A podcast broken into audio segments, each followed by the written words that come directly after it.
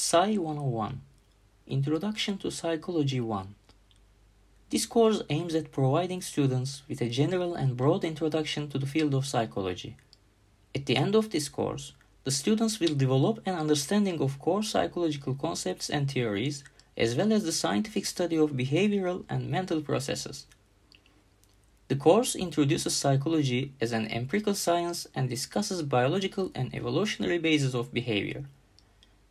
Examines basic psychological processes such as motivation, emotion, learning, development, and social behavior.